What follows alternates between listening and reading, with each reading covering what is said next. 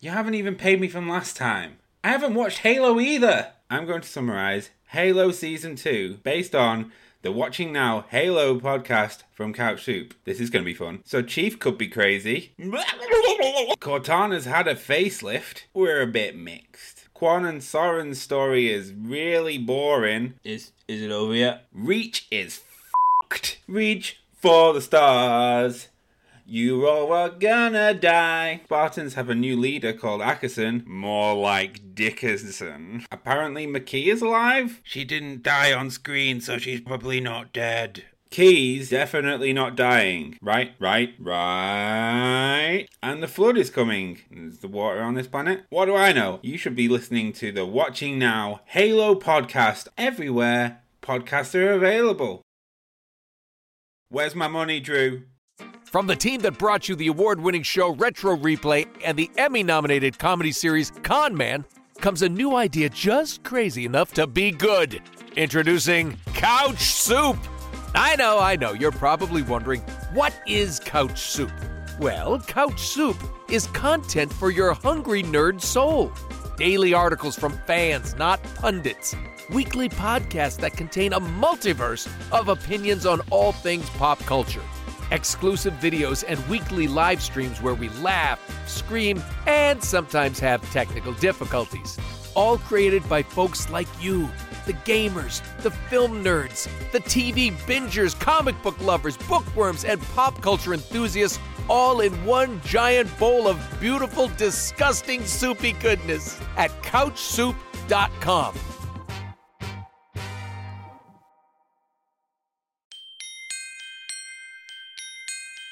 All Things Alice. This podcast will explore the cultural phenomenon of Alice in Wonderland as artistic landmark and global symbol of inspiration and imagination. I'm your host, Frank Beddor, the author of the Looking Glass Wars trilogy. Let's explore what is it about Alice? Hey, everybody.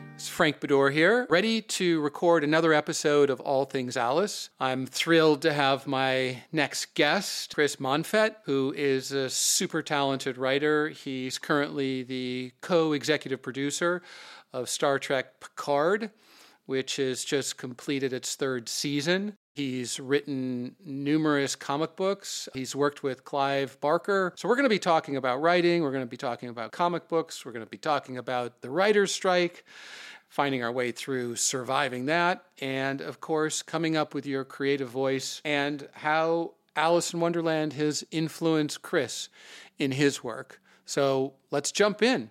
Hey, Chris, welcome to the show. I'm excited to talk to you. I didn't realize well, I had forgotten how long ago it was that we first uh, came into contact with each other. I don't even remember how we we got.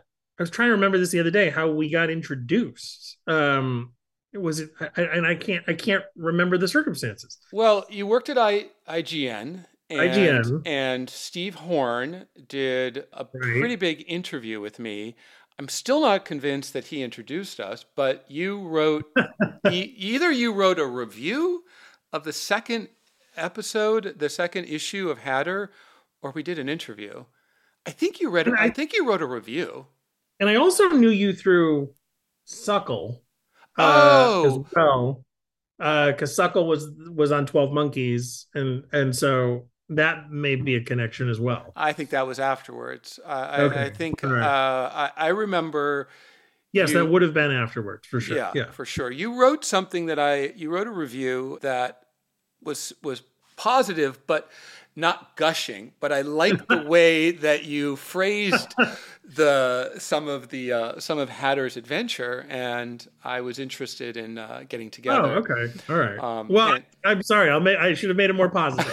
no, no, no. I, I, appreciated the sort of straight up honesty of it, and um, and then I, I, liked it so much. You know, I think I reached out to you about uh, yeah, about about working together. So a- anyway, I'm I'm happy to have you on the show. I'm uh, no, I'm I'm excited to talk. I mean, it is all things Alice, except it's really turned into a podcast a, a lot about pop culture and yeah, and yeah. Uh, television, and uh, you're deep into uh, Picard.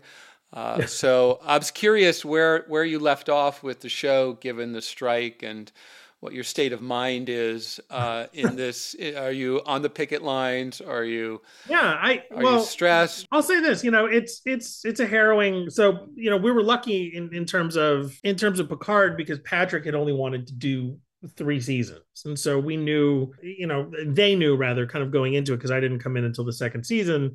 You know that it would be three and out, three and done, and so it, there was a really unique structure to Picard where it was kind of handed off from showrunner to showrunner for three seasons in a row. Like Michael Chabon, uh, you know, uh, the novelist Michael Chabon um, had sort of co-developed it with Akiva Goldsman in the first season and was sort of the the vision and the showrunner for the show. And then into season two, they had brought Terry Matalas, who was my showrunner for Twelve Monkeys, in. Mm-hmm Harry had brought me. And because of sort of crazy pandemic pandemonium, rather than Terry taking the reins completely in season two, it was sort of split between him and Akiva. Okay. And so, you know, Terry didn't really get the keys to the car until season three. And season three, I think, is really the season that we feel. I think all the writers really feel that we were allowed to do the kind of Star Trek we signed up to do uh, and really tell the story that we were longing to tell. And and I think we did it really well. And so it's been. Uh, I'm very proud of what we did and what our team accomplished, and and I think folks have received it really well. It, it was it, has been really embraced popularly, critically. You know, the fans seem to have loved it. You know, I feel like we, we we kind of checked all the boxes and took the right path with that season. What was interesting was it started to air kind of concurrently with all of the strike talk, you know. Oh, and okay. so it was very strange that on like the one half of your brain, you have all this anxiety about, oh my God, am I not going to work? How long is this going to go? Uh, you know, how am I going to pay my bills? Right. Yep. Of course. And, and on the other half, it's like praise, constant praise from the internet, being like, we love this. This is great. Week after week. You're like, this episode's better than the last episode. And, and people calling you up and be like, do my podcast. And, and so there's this weird feeling of like getting all of these rewards that you hope for as a writer at the worst possible time. well, when you when you can't put them to use, you know, like there's no show to springboard to right now. There's I can't leverage this into you know selling my own thing or or, or right. going to work for some show I dreamed of working for. Um, well, that's so, very entrepreneurial of you to think, you know, I, I need to leverage success. That's a big thing in Hollywood. But at the same time, given there's a strike, there's a lot of folks that don't have that reinforcement of their yes, work no, it, every day. And um, that must be, you know, a, a nice little buffer against, right. you know, the reality of a, of a strike. Is are, are people jonesing for a season four? Is that a possibility or no? I think they, there's a big and just to be clear, it's not so much leveraging, it's wanting to continue doing the thing that we love doing, to tell stories. And, you know, like I think we've never been, and this is sort of an answer to the question you just asked, like coming off of season three, there's been real fan fervor for um, Terry had sort of, sort of, um, in in the press sort of pitched what his vision of of how that show could go forward you know sort of sans patrick you know mm-hmm. in, into a, a, series that he had sort of kind of called just in his own head star trek legacy. And the fans really picked up on it and really started demanding it. And really there was a there's a, a big call there's a petition um, there's a lot of online momentum uh, for to to make that show a reality, and we've never been in a position where we're sort of more poised to springboard into something like that, and to convince Paramount and CBS that that should be the next Star um, Star Trek uh, adventure. Um, and yet we just can't. We just can't. You know, well, all the writers are hungry to get back in the room and tell more stories in this universe with these characters, and uh, you know, it, it's just it, everything's on pause right now. So all that uncertainty of when it's going to be resolved, and then have you lost that momentum from the fans um, to use their enthusiasm to hopefully convince the Paramount to yeah. to move forward. And if Terry and you guys have a good take on it, you know, fingers crossed that uh, it'll work out. I think I think we can get there. I hope. Um, I'm I'm hopeful, and if not, you know that you know this will resolve itself. There will be other shows, and entertainment is not going away. This is a conflict it's a fight worth fighting you know yeah. and i and i and i think that you know the the strike is very interesting because there are you know there are a number of tiers of, of writers there are you know writers who are new to the industry who are just coming in who've just gotten their cards mm-hmm. who are mm-hmm. pre-wga uh, or writers who have worked, say, for for quite a while, but are not they're not paying all of their bills off right. of uh, WGA credits. They're not staffed on shows. Um, then you have a sort of middle, sort of middle middle class, middle tier of writer who like they are. They go from show to show. They go from room to room. Uh, they're developing. You know, they don't have other jobs. Like this is how, and I'm one of them. This is how we pay right our bills. This is how we pay our mortgages. And so, and then you have a whole upper tier of writers, the the the Ryan Murphys and the JJs and the the the super producers and even just the very hyper successful showrunners who have overall deals or who have had incredibly successful shows who can financially weather six month eight month mm-hmm. strike in a way that that other writers can't and so you know i think it's it's rare when you can get all three of those tiers who have varying degrees of senses of urgency to agree that you know this is a fight that we have to win and we have to um, stick it out no matter how much it sort of pains us to do that. And you know, I think we're we're we're doing it. Yeah, it seems like um, you know the middle is holding, which yeah. is going to be important. Well, uh, I know one of the issues is um, staffing and what the writers' yeah. room look like. I'm I'm curious from Twelve Monkeys to Nine One One to Picard on that topic of staffed rooms. How would you describe each one of those shows in terms of how many writers were are on staff versus what the what the arguments are now about uh, about this strike, which is making sure that there's you know uh, staff writers that are learning their craft and m- yeah. moving the show forward. I mean, I'm of several minds about it. I I, I do.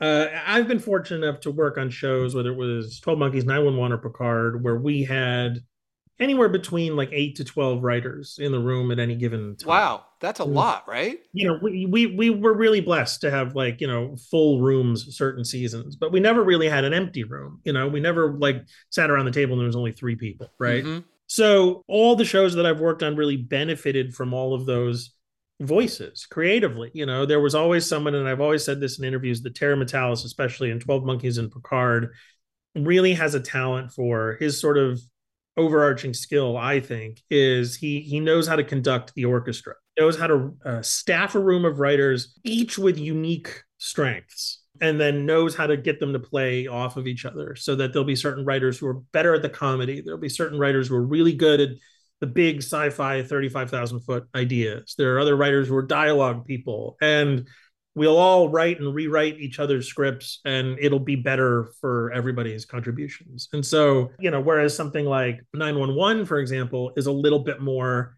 like you're signed an episode, you get an episode, you write the episode, the episode goes goes out you know, and then gets. Does when you say it goes out, does it go out to the showrunner and the showrunner polishes it? Yeah, and the showrunner polishes it, and then production tells you what's too expensive, what's not right. expensive. It's mm-hmm. it's less of a sort of like symphonic collaboration of, mm-hmm. of voices because it's a little bit more just episodic and structural and case of the week. And so that was a really unique uh, experience as well. But in, in all of those experiences, you had the benefit of 8, 10, 12 different minds sitting around a table pitching ideas um, that all complemented each other and ultimately made the work stronger or made the episodes more interesting. Now, I do totally support the idea of individual auteur writer directors who have a story to tell that they feel can only be told in their unique voice. You know, I mean, you look at Aaron Sorkin, you look at Noah Hawley, you know, you look at these Steven Knight, you know, yeah, who who have very unique, specific voices and visions. And I feel, you know, that there needs to be room in the conversation for singular auteur creators to be able to create. But I do think that to protect the vast majority of shows that really do uh, benefit from the collaboration of voices, you know, there should be a minimum room number so that that that, that ultimately the producers can't uh, reduce what we do to a, a UK model you know, where scripts are freelance and right. you can't ultimately pay your bills. Like being a writer doesn't necessarily mean you have any degree of financial success or stability. So, um, you know, if Taylor Sheridan has to put up with, uh, you know, a room of three writers sitting around, he's free not to use them. He's free to write every script. He's free to use them for research, to pop in every now and then and ask for an idea. Uh, and otherwise, let's just subsidize them showing up to work and eating snacks and leaving at night. But I do think, you know, that that there does need to be a minimum room size to support what we're doing in the long term. And I think the the amount of shows that have those sort of singular visions are so few and far between compared to the vast majority of the rest of the industry that this is a fight worth a hill worth dying on. But also, isn't it the uh, the idea of these mini rooms that they've yeah. been putting together, where they're not officially a show right. that's moving forward, and yet you're doing the same work that you would have been you'd be doing if it was green lit. Um, so that seems to be a major problem yeah we need to get more clarity and definition on you know what constitutes a room the length of the room the population of that room because right now you know i think mini rooms started as you know potentially an interesting idea you know right like before we greenlight this thing and bring in 10 people to sit around a table you know the showrunner wants to bring in you know two three uh you know of, of his or her closest collaborators yeah. Uh, collaborators and kind of talk and kick around and really figure out what the thing is before we dive into it. And you know that i think on principle is you know unique and interesting. But the problem is that model started to get all of a sudden it was okay well if you think you can get most of it done with three people in 10 weeks why are we going to give you 10 people and 20 weeks? And so the burden falls on too few writers um, who then aren't allowed to go to sets who aren't allowed to amass that experience and right. learn how to produce and and you know ultimately i do think you know i have this sort of theory i don't think it's so much a theory that's unique to me but i certainly ascribe to it which is you know all of all of this conflict, you know, and and and so much of what we're talking about stems from, I think, a lack of smart creative producing in Hollywood today, which is to say that like I think when streaming became a thing 10 15 years ago when it was a, when it was sort of a kernel of an idea, the the thought was always, well, let's take the mid-budget movie. Let's take the 50 to 75 90 million dollar movie and amortize that across 10 episodes versus two hours. We'll dig into the character, we'll tell more story. I don't think, you know, necessarily this level of let's spend a billion dollars on the Lord of the Rings IP. Right. Was was really the the first initial thought of that. And when you're making these big spends that really butt up against and equate to what you'd spend on a theatrical mega budget summer blockbuster, you can't possibly recoup your costs like that. And so, you know, I think where where we at, we're we're at a point where shows really are spending so much money that they don't have to spend. And you know, I, I look back at my time on Twelve Monkeys, where I, I I went up to Toronto and I lived in Toronto for 18 months and produced seasons three and four back to back with Terry Matalas and a handful of other writers. And it is a unique and rare experience. And we produced a time travel show where the protagonists were going to different times every week mm-hmm.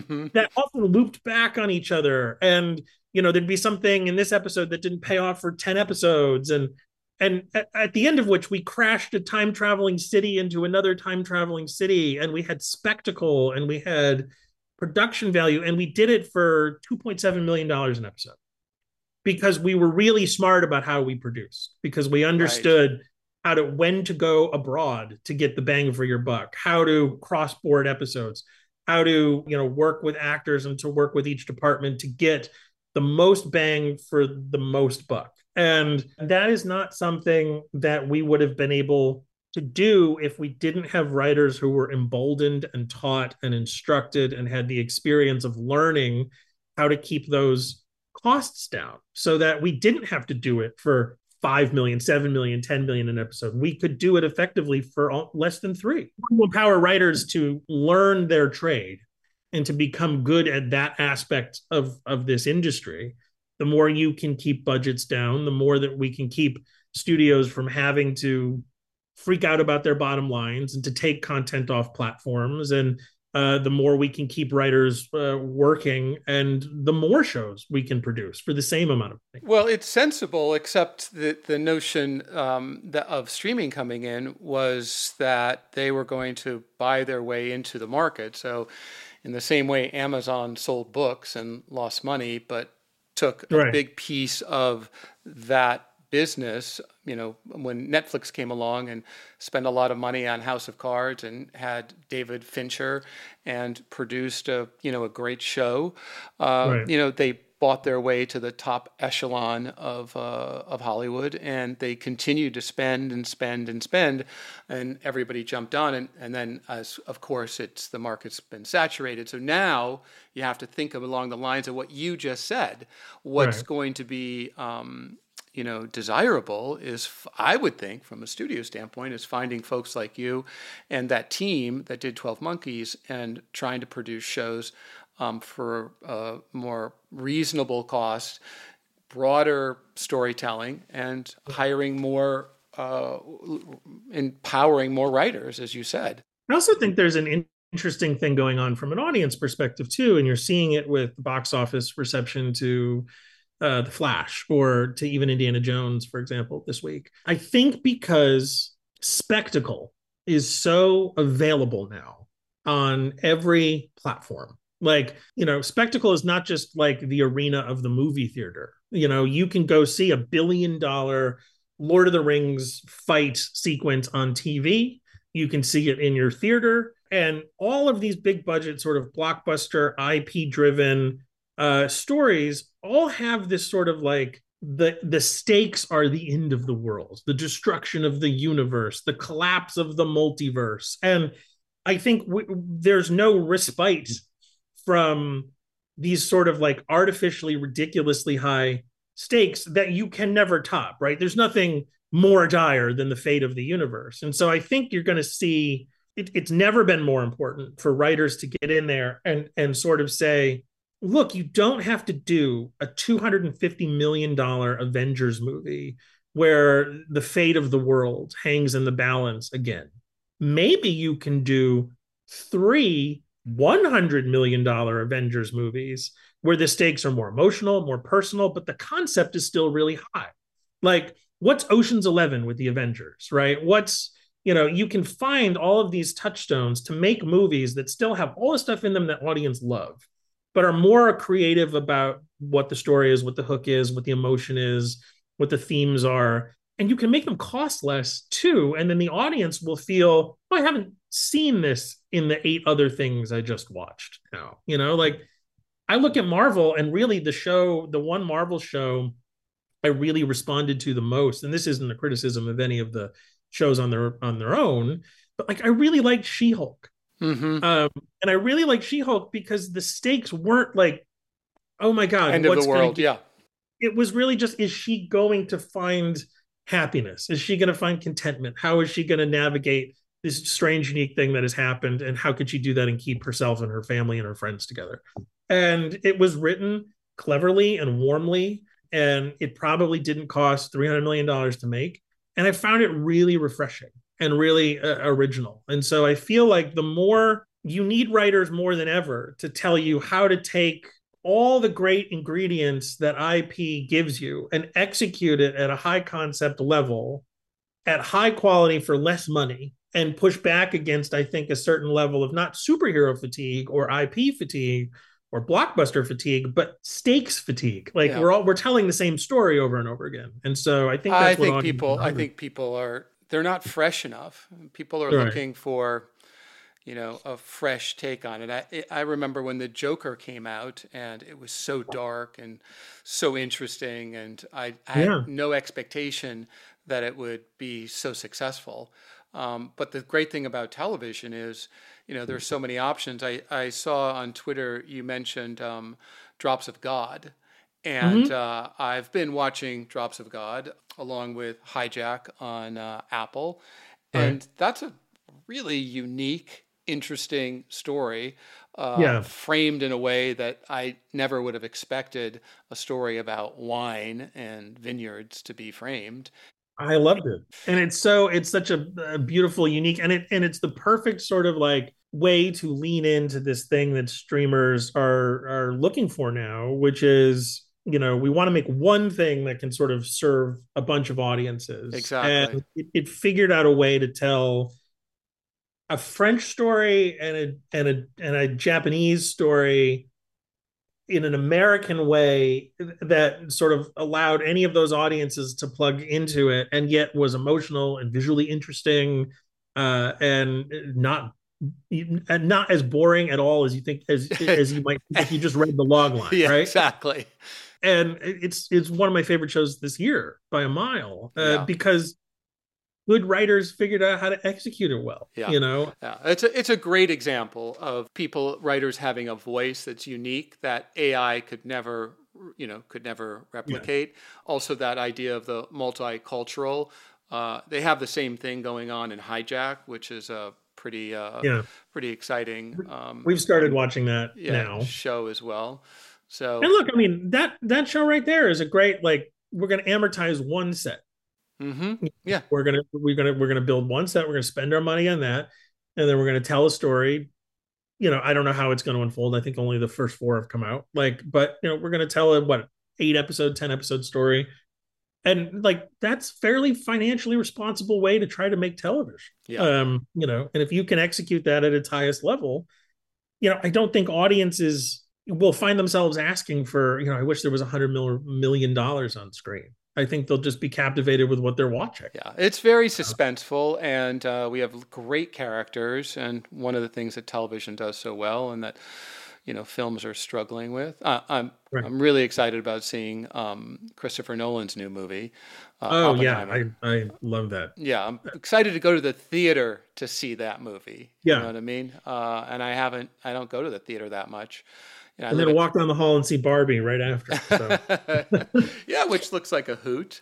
So, It um, well, You know. hey, uh, you know, a lot of my uh, listeners are uh, are creatives and uh, and uh, readers and writers, and um, you know, it's interesting your story and your trajectory, your career trajectory. Starting off as a journalist, uh, I believe it was for was IGN your first uh, was your first gig or yeah, it was it was all sort of a you know, so my my first gig where I really started my career was in uh, marketing. So you know, I I began my career in PR and marketing, and I was you know I always was a nerd growing up, and um, my first really gig in that in that universe was um, was working for Microsoft and Xbox, um, launching the Xbox 360. You haven't even paid me from last time. I haven't watched Halo either. I'm going to summarize Halo Season 2 based on the Watching Now Halo podcast from Couch Soup. This is going to be fun. So, Chief could be crazy. Cortana's had a facelift. We're a bit mixed. Kwan and Soren's story is really boring. Is is it over yet? Reach is fucked. Reach for the stars. You all are gonna die. Spartans have a new leader called Ackerson, more like Dickerson. Apparently, Makee is alive? She didn't die on screen, so she's probably not dead. Key's definitely not dying. Right, right, right. And the flood is coming. Is the water on this planet? What do I know? You should be listening to the Watching Now Halo podcast everywhere podcasts are available. Where's my money, Drew? Okay, wait. Before you go there, you said I was a nerd. So when you say you were into a, a nerd and you were into all things pop culture, kind of, and did you were you taking that the things you were interested in saying, how am I going to figure out how to work at a cool company that does Yes. games, or that's that was your out of college, or what was Yeah, the so- what were you thinking? And what was your game plan? Like for those people that are coming out of college and thinking about being in the in the business, you need a you need a first a first step. What was your strategy? So, you know, I always knew growing up, I love reading, I love writing, I love video games, I love books. I, I was a big genre nerd my whole life. And when I got to college, you're sitting there and you're doing your sort of liberal arts education thing, and you're like, how do I create an inroad right into Uh-huh. that? And you know, what I found was, and and everyone's experience will be different, but I wasn't learning. There's really like no college course you can like take to learn how to like be a writer, right? Like like read and watch movies and Right. just Mhm. do it, right? And if you have a an inherent you you can learn structure, you know, you can read a book and learn structure and you can be taught that, I suppose, but like if you've got the skill and the love and the passion, like it will come out of you and you will write things. And so, you know, I was finding and and that that's very different for technicians. You know, like you do need classes to learn how to be a DP or a director. Yes, you know, yes, I think uh, people understand. Um, but uh, you know, but for me, it was you know, I realized, you know, look, I'm going to Fordham University in in New York, which doesn't have like a phenomenally strong film program. They have a good communications program, good general communications program, they decent screenwriting classes um, but I was never that was never going to tip the scales. That was never going to make the difference for me. And what I started doing while I was there, because I was poor and I didn't have uh, you know I didn't have any money, but I still wanted to play video games and listen to music and read comic books. And you're going to find a way. I am so, going to find a way.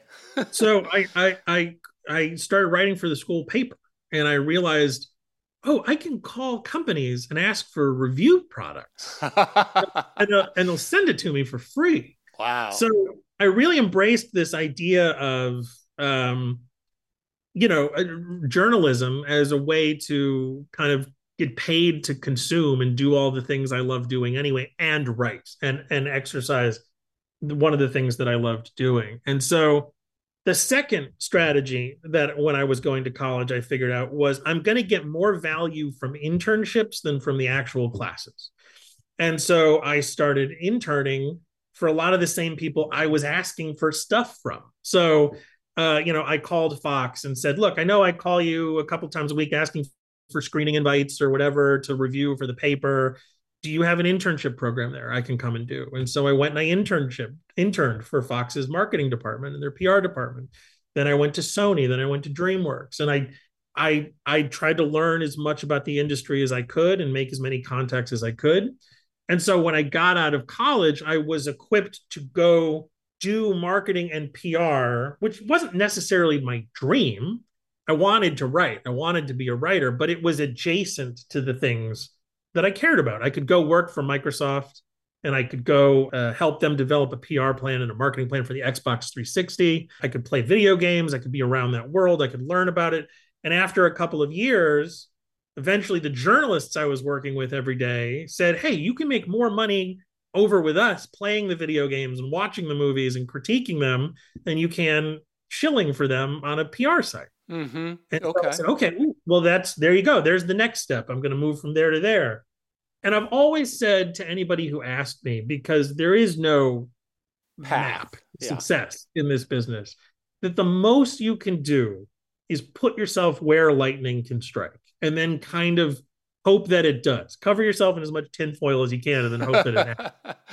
and and that's really what the early years of my career were, were trying to do was was trying to figure out how to go from college to that one job, from that job to another job that was a little bit more closer to what I want to do. And then while I was at IGN, I was able to make all these great friendships and relationships with folks in the industry, you know, with producers and actors that all five years later paid off with my first staffing gig. You know, it, there there wasn't really like a grand master plan. It was a selfish desire to get paid to be the thing that I had been my whole life, which was just a genre nerd. And how how were those internships? Were you able to? did they pay you, or did they give you enough? Um, creative license to participate that you were getting the juice from that or no, i mean they were all basic internships they were all unpaid the college only asked you to do one but i did three just mm. to learn and grow and and make those relationships and i liked doing them um you know but it's like my first my first job as an intern was I, they they don't do this anymore because it's a we live in a digital world but like I used to have to go to the office every day and we had like a hundred papers of newspaper subscriptions. And I would have to go to the entertainment section of each paper each paper look to see if there was an article about something that our company had done physically cut it out, put it on a piece of paper, photocopy it, and make you know put a book together, make a hundred copies of that book, and distribute it to everyone. so they could see, you know, okay, are we doing well? Are we not doing well? That was before computers and digital ways yeah. to measure your metrics and all that stuff. And you know that wasn't a particularly rewarding job, but no. but, but what it got me was I became very close with my boss. Um, it was a it was a publicist at the time named Neil Platt who worked for uh, who worked for Fox. And anytime there was a meeting I could sit in, anytime there was something he could teach me, you know, lesson by lesson, I'd learn a little more. I'd meet someone else, and I'd you know, I'd learn more about the business. And over three of those internships, I came out with a pretty complex understanding of how this all works. Mm. Um, uh, and and those relationships really are the thing that platform you and platform you and platform you. Yeah, and as as those relationships, as everybody moves their their way up, you know, somebody yeah. usually brings you along. My story that's similar but quite different is um, you know meeting ed Decter and john strauss in a shakespeare class at ucla and talking story and talking about there was something about mary something they were working on and reading that right. and then you know five years later they brought up the script nothing had happened and boom suddenly you know, i had a relationship with the farrelly brothers and suddenly the project is moving forward. Right. I think it, it, definitely it definitely works that way. But putting yourself out there and having stories to tell, um, because you were you were also doing journalism, but writing reviews yeah. and talking to people. But you also you know wrote a novel, as I remember. I think it was called um, Nightbreed, right? Oh, uh, well, short story. So there was a. I had been. It was. Was it going to be part of a novel, uh, a book series, right? Yeah. So the idea was when I was at IGN, you know, I had a lot of opportunities to meet celebrities, interview them, etc.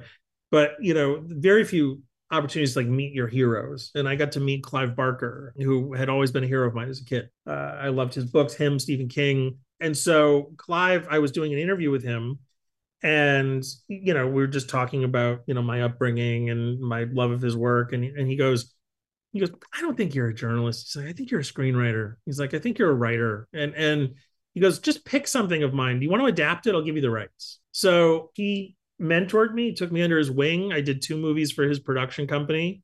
Uh never made a ton of money but it was they were they were great opportunities to get my start uh to take the sort of like pilots I'd been writing for myself and really level them up to the next level.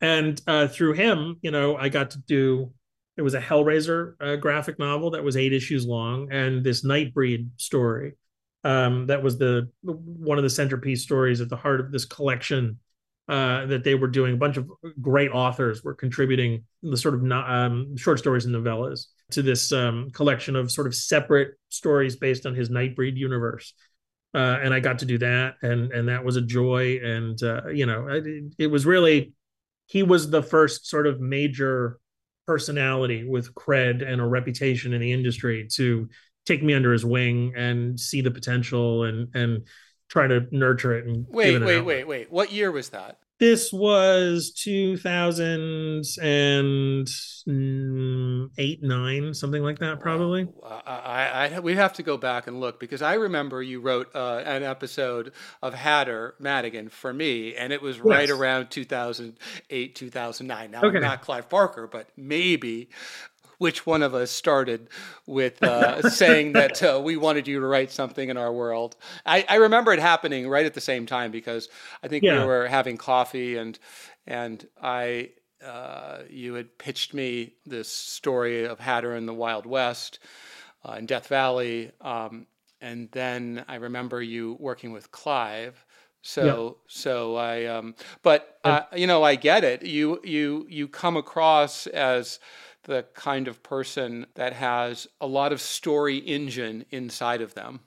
And uh, uh, so I, I want to ask you something. I'm going to, uh, just because I mentioned story engine and you were talking about writers in a room, yeah. where would you, how you described people are good with dialogue, people are good from, you know, 30,000 feet. How do you see yourself in terms of, as a writer, your strengths?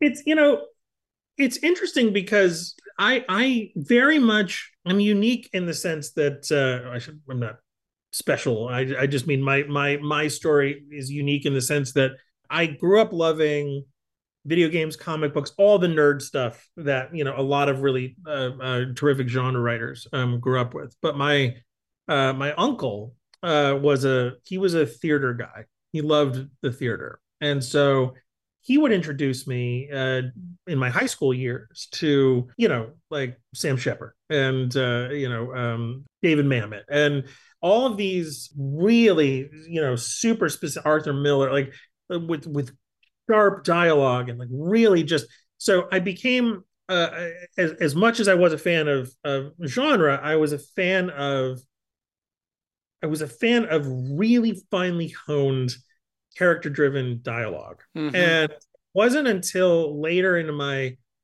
adolescence and and I, I, was fortunate enough to sort of to sort of be a teenager in in the Miramax years, right? The rise of the independent movie, where mm-hmm. all these amazing writers like Quentin Tarantino, Soderbergh, you know, with really hyper specific voices, were being allowed to make these really interesting films. And then all of a sudden you have someone like, you know, and I know that circumstances have made the name a little passe at this point, but like Joss Whedon, right? Came along at the time yeah, with Firefly. and said, Hey, you can take all this really sharp, stylized, amazing dialogue and apply it to genre storytelling. Mm-hmm. And these people can be talking as cleverly as someone in a David Mamet play or an Aaron Sorkin drama, you know, can talk.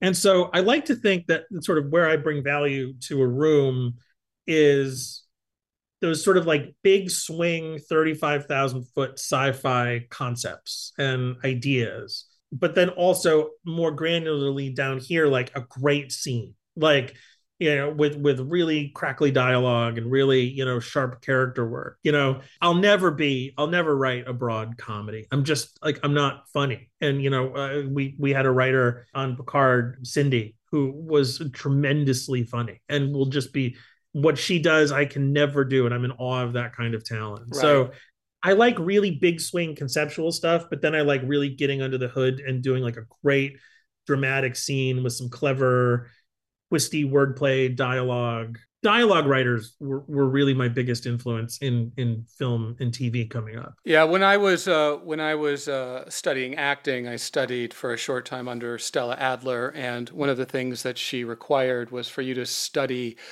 the uh, playwrights, the you know the David Mamets, and understand where they were coming from, so you could you know really grasp the the work. And I felt the same way. I, I think I learned more from playwrights and the economy of storytelling and the the, the necessity for great dialogue to make things work. And of course, that's the most satisfying as an actor. But oh, I was really fascinated with their backstory and the reason they became writers and how these plays came about. And that was more influential, I think, in a lot of ways to uh, to me writing the Looking Glass Wars than you know, I think my favorite uh, favorite book growing up was the uh, Phantom Tollbooth.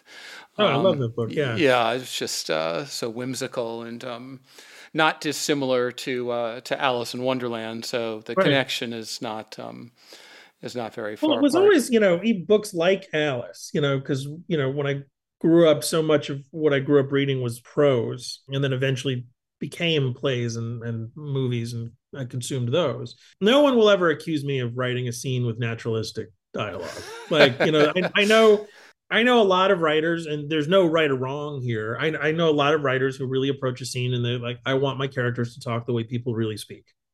And I just like, I, am in 180 degrees in the opposite direction. Like, you know, I, I love words and I want my characters to use those words as best as they possibly can and in the most inventive combinations of ways, you know? So I look at shows like Succession and I'm just in awe of the, the way that they'll take a simple idea and and wrap it in the most the bacon of this incredible verbiage. uh, and you know uh, whether or Steven Moffat on um, Doctor Who, who just has this amazing crackerjack, very twee kind of dialogue, or Amy Sherman Palladino, who has this machine gun um, rat-a-tat-tat of words. Uh, you know Sorkin, all that stuff.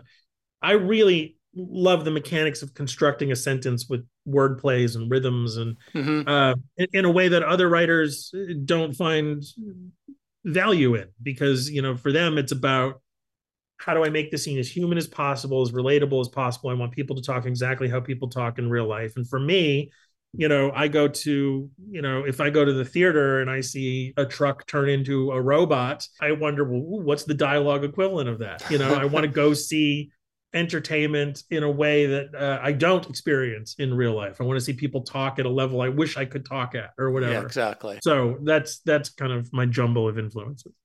Well, I noticed that with the story that you wrote for me, I, I you know, we kind of pitched me this idea, and the first thing that I read was the interior dialogue that Hatter was uh, was going through, and that's how the story opens.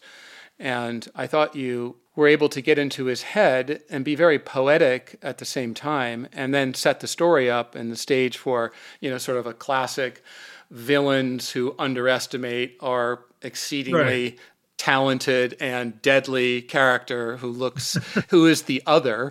And it was uh, very poetic uh, and not all that realistic the dialogue at the end but gr- because you know they underestimated this guy with the hat and right. i think there was a line he something about you know you have a a, a, a six shooter and and uh, the bad guy said because he wanted to draw on him he goes yeah it's under my hat and I always, I mean, I, remember when you first introduced me to, to your world, Hatter was the character that I plugged into immediately, you know, because I think at the time and and just as much since I'm so deeply influenced and I I'm such a Doctor Who fan. Mm-hmm. And Grant Hatter and, and Doctor Who are nothing alike.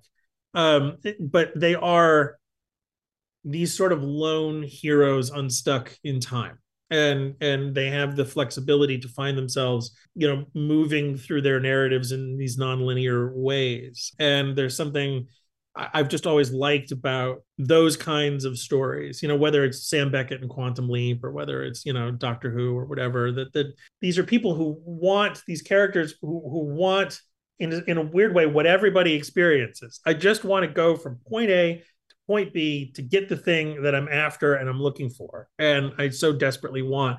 But because of the way my life is structured, I can't get there that way. And there's something so, you know, sort of beautiful and lonely and interesting, whether the character is as sort of like serious and action focused and sort of gravely as Hatter or as whimsical as say Doctor Who. I, have always loved those kinds of stories. So I plugged into Hatter immediately when you introduced me to your your world. Well, what's what what I find interesting about you know the those two shows you mentioned. I mean, obviously there's Twelve Monkeys as well. Um, yeah. So these time travel shows, Doctor Who's been around and spectacular. Quantum Leap, the same. I was quite rigid in the story structure uh, with Hatter, and I to not in terms of dialogue, but in terms of following historical events so that it would feel like the audience could really suspend disbelief in terms of the notion that right. this was a real place.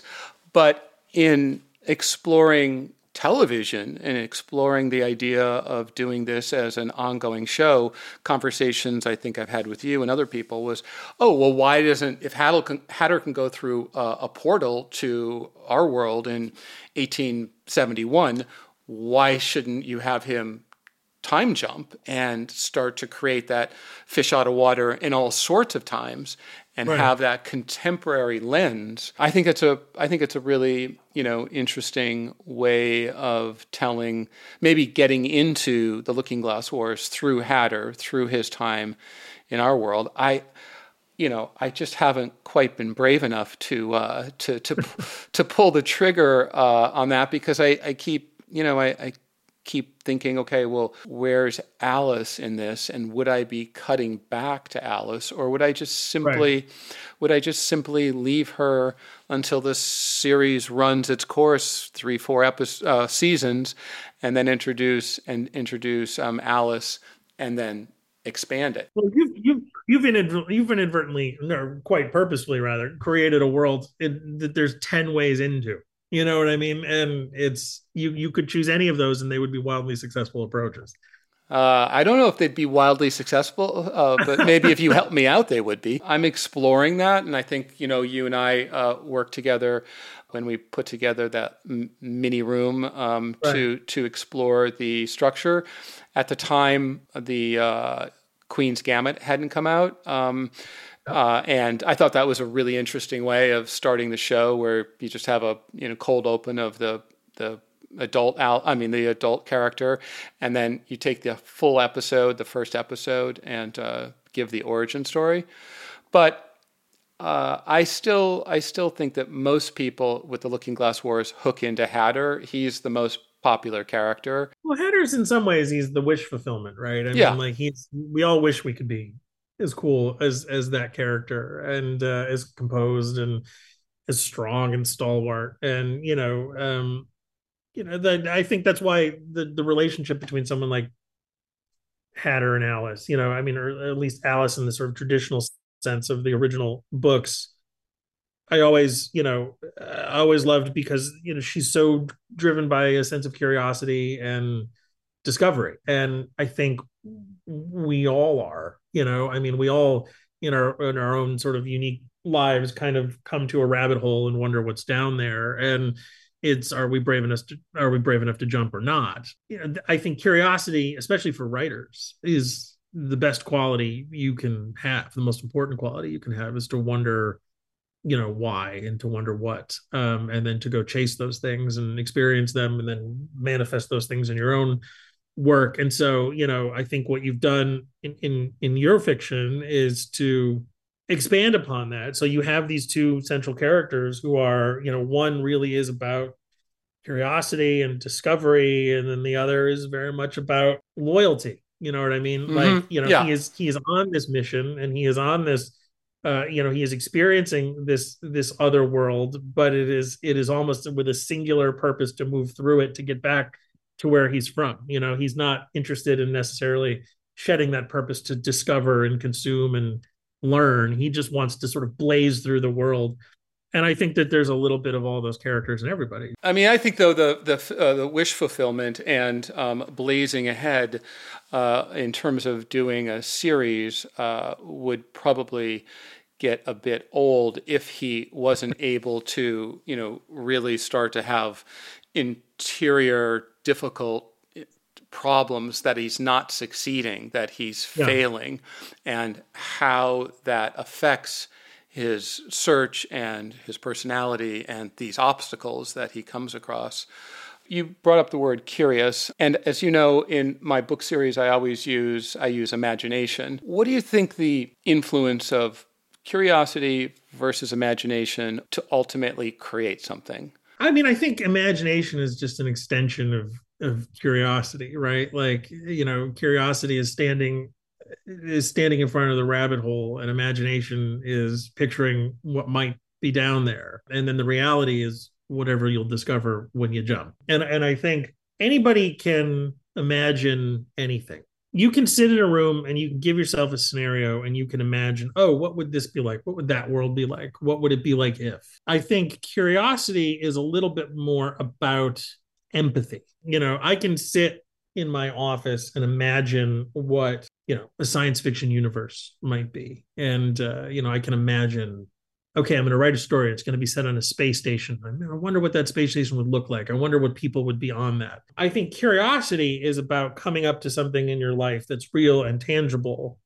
uh, that you don't know and that you're unaccustomed to and wondering enough about it to experience it and cross over into it and explore it and ask why and talk to the people and learn and and I think when you couple those things when you couple a sense of real empathy for you know what is out there in the world that I don't know that I could discover that would be interesting that would better me change me and then applying imagination to that you know. So I can go I can say for example this is I, I have I've more traveled than this, but maybe you've never been to Europe before and you're curious about it and you want to break out of your sort of American view of the world. And so you get your passport and you go to Europe and you taste the Netherlands and you see Paris and you see Italy and uh, you know you you experience all these wonderful cultures and foods and blah blah blah. And then imagination is taking that experience and saying, okay, what if that happened in a fantasy world? What if that happened in a sci-fi world? and you're able to write those stories better because you've empathetically as a human being shared yeah. that same degree of experience in your own set of contexts and lives. So I think they're inseparable in some ways. And there's levels, and it's research, yeah. curiosity, immersing yourself in whatever that is thing that you're interested in, and then trying to imagine what you're going to create and then working right. on creating that. It's all part of this zone that we like to get into where you're hopefully the flow of creativity uh, after those two are inseparable come together and give you some inspiration. Yeah, um, and I think there are some there are some writers who can do both, and there are some writers who who've really made wonderful careers out of doing you know one. Um, you know, and, and you know, certain writers have their things. Carl Hiaasen will always write books about Florida. You know what I mean? Like yeah. He he knows one thing and he's going to drill down down down down down down down until he's explored every nook and crevice of the one thing that he knows well.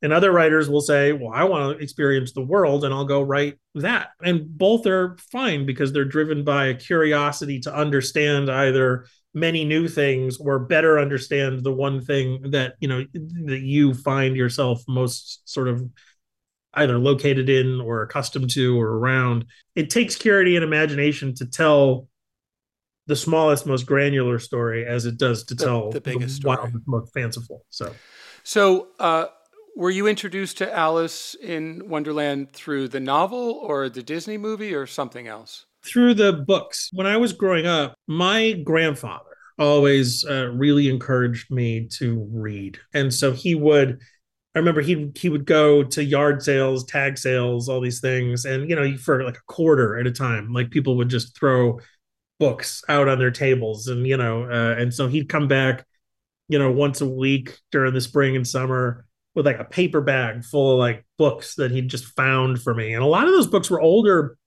you know, books. They were you know old doc savage novels right which like a kid my age they, they those novels still predated me by 20 30 years yeah. so um you know I, I was reading like john carter of mars and old doc savage books and you know pulp things that he would pull from from these tag sales at a, at a pretty young age and you know I, I think eventually he brought home like a, a really beautiful hardcover um, version of uh, Alice in Wonderland, which I, wow. I, I which I remember reading. You know, I can't remember exactly what age it was, but I remember being really formative for me in the sense of it. It's a you know, it's not a not trippy story, um, and and uh, yeah. and and I really I really enjoyed it, and then I think the animated versions came after that. So it was my experience of Alice was unique in the sense that my first visual of it were whatever I made up in my head. I oh, didn't. That's the I best way. Cob- I wasn't cobbling it together from cultural reference points. Right.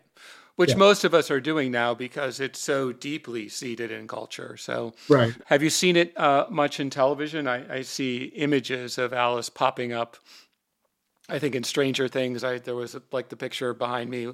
Uh, you know, oh, yeah. yeah, Alice and uh, it's a little um, uh, it's gotten to a point now where you're like, yeah, okay, we, we get it. Yeah, yeah, yeah. You know, I think in Star the Trek, there's a there's a there's a, a copy of somebody's reading the book. No. Oh yeah. yeah. I mean, it's yeah. it's it's simultaneously a staple, but it's like if I hear White Rabbit as the soundtrack to a given scene ever again, like I get it, guys. Uh, you know, we're it, it's sort of one of those because that you know because Alice is in, in in it is a universal story in the sense that every story of whether it's Star Trek or Lord of the Rings or whatever is about is the, it's the hero's journey of fundamentally we're leaving home, we're going to a strange place where we're going to find out things about ourselves, and you know uh, that change in us will allow us to uh, complete our journey and and hopefully come home. And so I think you know you know in a lot of ways like that that sort of structure of storytelling, whether it's Star Trek, whether it's you know Lord of the Rings, whatever you know Game of Thrones, whatever. Yeah. Like it, it shares an inherent DNA with with with with Alice, so you know it, it makes sense that it pops up everywhere as the sort of grandfather of yeah. that kind of storytelling. Do you have a favorite, um, whether it's a you know a, a, song or a or a movie or uh, any a piece of art of Alice that resonated with you uh, along the way? This is probably a game you reviewed a lot. Yeah, you must the, have reviewed the, a bunch of games. The the McGee Alice uh-huh. games, uh-huh. um, really because I like horror a lot, and it was great to see a kind of someone step in and say we're going to do a kind of darker horror driven take of these things. I, I liked that game quite a bit, and, and there's been talk ever since it came out about potentially there being another one. And so it kind of gets refreshed in in my gaming zeitgeist every couple of years. And i just remember that making an impression upon me in terms of like one of the first adaptations of that material that i thought was really interesting and cool and visual and unique and and spun it in a way uh, that it wasn't just telling the same story. It was telling it was it was telling a different story from a different point of view, which I liked a lot. So it tickled a lot of my yeah my, my boxes. Yeah, and he also he created almost a subgenre of the dark Alice stories. Yeah, um, because yeah. after one that, Todd McFarlane, you know, let now let's do Dark Dorothy. Now let's Yes, do Dark, exactly. let's let's take a clean cut American fairy tale and do the grim version of it, which can either be cool or a little cringy depending on your approach. And and, and I'm I'm of the opinion that I think the best adaptation of Alice in Wonderland is yet to be made. I go back through all the various ones that I've seen, and, and I don't think I love any of them. hmm Like the Disney, the most recent Disney one, you know, whether it's the the, The you know, Johnny Depp one or with the original or whatever, like it's so polished and and so like to me because i read this when i read the story originally i didn't have all this other iconography in it. it it is this weird jumble like i'm waiting for like guillermo del toro to try it or like tarsem you know or like like a filmmaker who weirdly uses practical and cg in in a more in, in an interesting way because so much of alice to me is tangible and touchable and like you have to see it and and and other parts of me are very painted uh, in my mind are very like painted and painterly and illustrative and everything is just all the other adaptations i've seen of it are just neither one gets the balance that i've pictured in my head for so long Well, it's also a struggle because she's 13 or and it's it's seemingly episodic. And Right. so, you know, everybody's, you know, that's tried to take it on, including myself, is, you know, trying to find a structure that allows that story, the reluctant hero story, to play out in a way that um, you can really suspend disbelief and buy into. well i mean you know you know stranger things is an alice in wonderland story in a weird way right Yeah, i mean it, it all is. like yeah, we, we went into the upside down and and they cast those kids young and they, absolutely. they, they made it work and um But in television, uh, you have a little bit more opportunity, and certainly when you have a show and even movies that have both young characters and adult characters, then you have that four Yeah. quadrants or whatever they talk about. Um, that it's can be con- and that show can be nostalgic as an adult, Right. and it can feel completely fresh for my you know my thirteen year old. Well, there's a weird Ouroboros effect, kind of, you know, with with these IPs, where it's like, you know, Alice comes across, you know, the the book is published, and it, you know, it it comes into the zeitgeist, and it inspires all these other works. Uh, you know, that that there is a Alice in Wonderland quality to all of these other different kinds of stories that are being told in different kinds of genres, and it kind of gets absorbed into the zeitgeist in other ways and all of those things like like you said whether it's a poster in the background or a music cue or whatever will nod their Mhm. roots back to alice over here and then eventually it comes back around to well now we want to remake the thing that's inspired all the things that inspired us to remake the thing uh, so when you when you kind of come back to it you're like well do we do we remake it using all of the using all of the iconography of the things that it inspired like Mhm. do we use the visual language of all of the different iterations of alice to tell a new iteration or do we have to find some new visual language you know to tell that story again because otherwise it's just like a song that's singing itself right. um so it's it, and i think that's what you've done so well with in creating out your world is like you just found another way into it you know that that doesn't that visualizes it differently and contextualizes it differently and it feels like alice without uh, feeling either too dissimilar or too similar and i think that's what you guys have been doing brilliantly in your world so Well, thank you. I've you know been trying to uh, been trying to expand um, to push outside of what people know as Wonderland, um, Right. whether it's bringing Wonderland to another culture or another timeline. Uh, or expanding the geography of Wonder Nations, and certainly with the various characters, I'm I'm I'm looking to expand with other writers and other voices that can start to see the world and the foundation of the world that's there in a way that you know having done this for 20 years that I might not be able to do or see. So it's been interesting and exciting to talk to other creators about handing over the universe and saying what would you do with this whether it's setting up a new graphic novel or a, or a novel or talking about the television show. And I've been working with one game company, and they didn't want to step on any of the story that had already been created. So we started talking about the the backstory or the world before the books.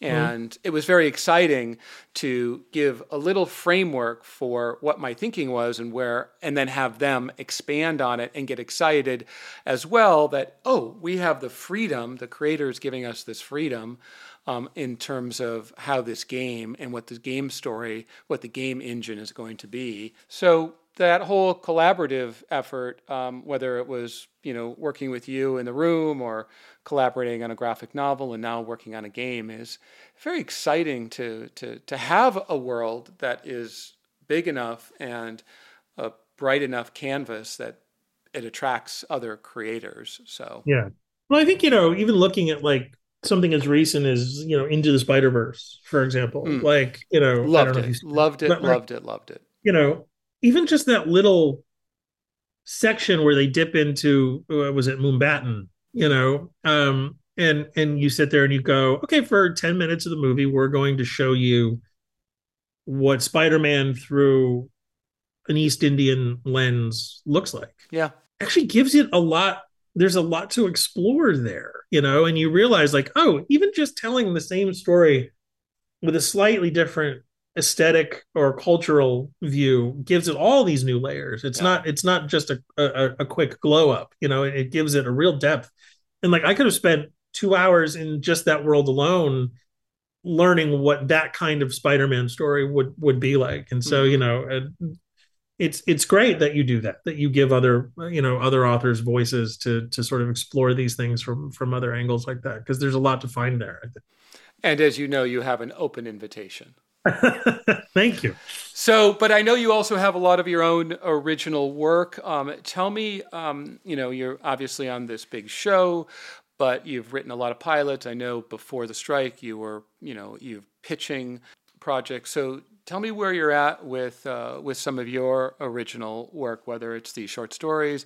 I remember you did something called The Survivors. It's it's interesting. I keep like I would do these. I, I, had a run there where I would I would write these pilots that you know I would like send to my reps, and then they would go, "Yeah, no, I don't think anyone wants to do anything with that." and, and, and then like a year later, you know, some other version of it would be huge. You know, so it's like, you know, I, I had written a script called Survivors. This was back in 2000 and oh god, uh, 2014, I think maybe and it was very it was very much about a support group for the survivors of various horror movie scenarios. Uh, you know, and at the time, I was like patting myself on the back for like, "Oh, this is such an original idea, man! This is great." And uh, you know, I, I, you know, my reps at the time were like, "Oh, this is a little meta. I don't know if it's going to work." Blah blah blah. And then, you know, years later, it's like, how many seasons deep are we into American Horror Story? And there's a novel now, a uh, terrific novel um, called Final Girl Support Group that came out years later. It was very much, you know, it, it, not very different in many ways, but you know, touched upon the same concept. And I had written a, uh, my, you know, still to this day, my proudest, the script that I'm proudest of, the pilot I'm proudest of, is um, uh, is a restaurant drama. Uh, oh yes, you, know, you, yeah, you told me about that. That uh, you know about about two brothers who couldn't be more different, forced to come back together after the death of their father. Yeah, I'm and, watching it. The Bear. I'm, I'm watching yeah, it. And, at, uh, and, you know, season time, two is excellent. By the way, episode six, you did a great job. Yeah, yeah. and, and at the time, all my you know my reps were like, nobody wants a food show. Nobody wants. nobody wants a restaurant show. You know, and so. Uh, you know it's all you can all you could do is write what you're passionate about writing you know and and keep writing um which is i think is is the problem i'm struggling with now whereas like the the the strike is such a stressful time that it sort of tempts you to to take a break and to to think, you know, I'll just okay, I'll put my pens down and you know because it, I can't do anything with what I make anyway or blah blah blah. But like that muscle can atrophy, so mm-hmm. you know you have to keep you have to pick up the pen and and work at it every day. Do you have an original, a new uh, original idea that you're working on uh, as a pilot? Um, or um, I've got a feature. I've got a horror feature okay. uh, I'm working on now, uh, which I can't say too much about. But it, every day I go to write it, I kind of shake my head and think, "Why am I? This is insane. This idea is crazy." We'll see. You know, hopefully there'll be some some life in that at some point. And uh, you know, um, Terry Matalas and I uh, have uh, you know a number of things um, on deck uh, that we'd like to do, uh, and hopefully we'll be able to do once the skies clear uh, and the strike is over and we're able to to, to get back um, together. So, uh, you know, we we have a um, we have a version of Phantom of the Opera uh, that's a, a, retelling of the Phantom of the Opera that we've been wanting to do forever. We'd love to find a way to make that happen. Um, you know, Terry certainly wants to keep on uh, exploring the world of Star Trek. So, yeah. you know, hopefully the powers that be will let us do that. So, you know, it's uh writing a new pilot, writing a new uh, feature, and then kind of hoping when this all uh, when this all resolves itself, we can get back in a room because that's really where I love to be. Yeah. I mean, I, I love people. I, I, love sitting in a room with smart people, coming up with cool stuff. Um, uh, yeah, you were very, of, in the room that we put together. You, you, you were the first to jump in almost every time. You always had, you know, well, what this is what I'm thinking, or it's because I'm obnoxious. Yeah. yes, you are very obnoxious, which is such a superpower. I got to say, I, I, wish I was a lot more obnoxious, having witnessed you uh, jumping in and. Eh, but you know, it was a driver. It was a driver of the room. Uh, it was super helpful to be fearless in, show, in sharing an idea that could, people could jump on the back of and start to riff off of. So you need you need that, and it's not no surprise that um, you know you've gone from show to show, and that you and Terry have a you know a strong partnership and um, understanding with it, each other. I, I, think it actually has a lot to do. I'm starting to believe this. Maybe I'm wrong, but like I feel like it has a lot to do with having worked on a time travel show. Um, because when you're working in time travel, you have to like you're not only do you have to have these like big creative sci-fi ideas and couple that with emotional character driven ideas. Like you have to well if we do this then it undoes then it, uh, it undoes this because he goes back in time and and so that wouldn't work. And then so you have to your brain teaches itself to iterate really quickly you know to have a really good idea explore it realize if it contradicts something else in the time travel. If it does throw it out go back because you can't lose the time uh, and then if it works, great, go to the next idea. And and I found that a lot of the writers who came from Twelve Monkeys have kind of all described this as they've entered subsequent rooms this sense of feeling like they're they're they're going faster than everybody they're time traveling that, that, that like, yeah. like oh i could pitch i'll pitch 10 things yeah you know and maybe other people in the in the room like have pitched like one and i feel like the asshole like I feel like, oh my god, am I am I am I like bullying my way into the room? Am I being too loud? Am I pitching too much? And I think it's just because we've taught our brains to like iterate and calculate the math of a story beat, you know, into multiple timelines and it makes your brain faster, you know? And so it really is a testament to like the more you do this and the more you do it with great people who challenge you to be better, and where you can take half of your idea and half of their idea and make something that's better than either idea and then do that 10 12 times a day you know like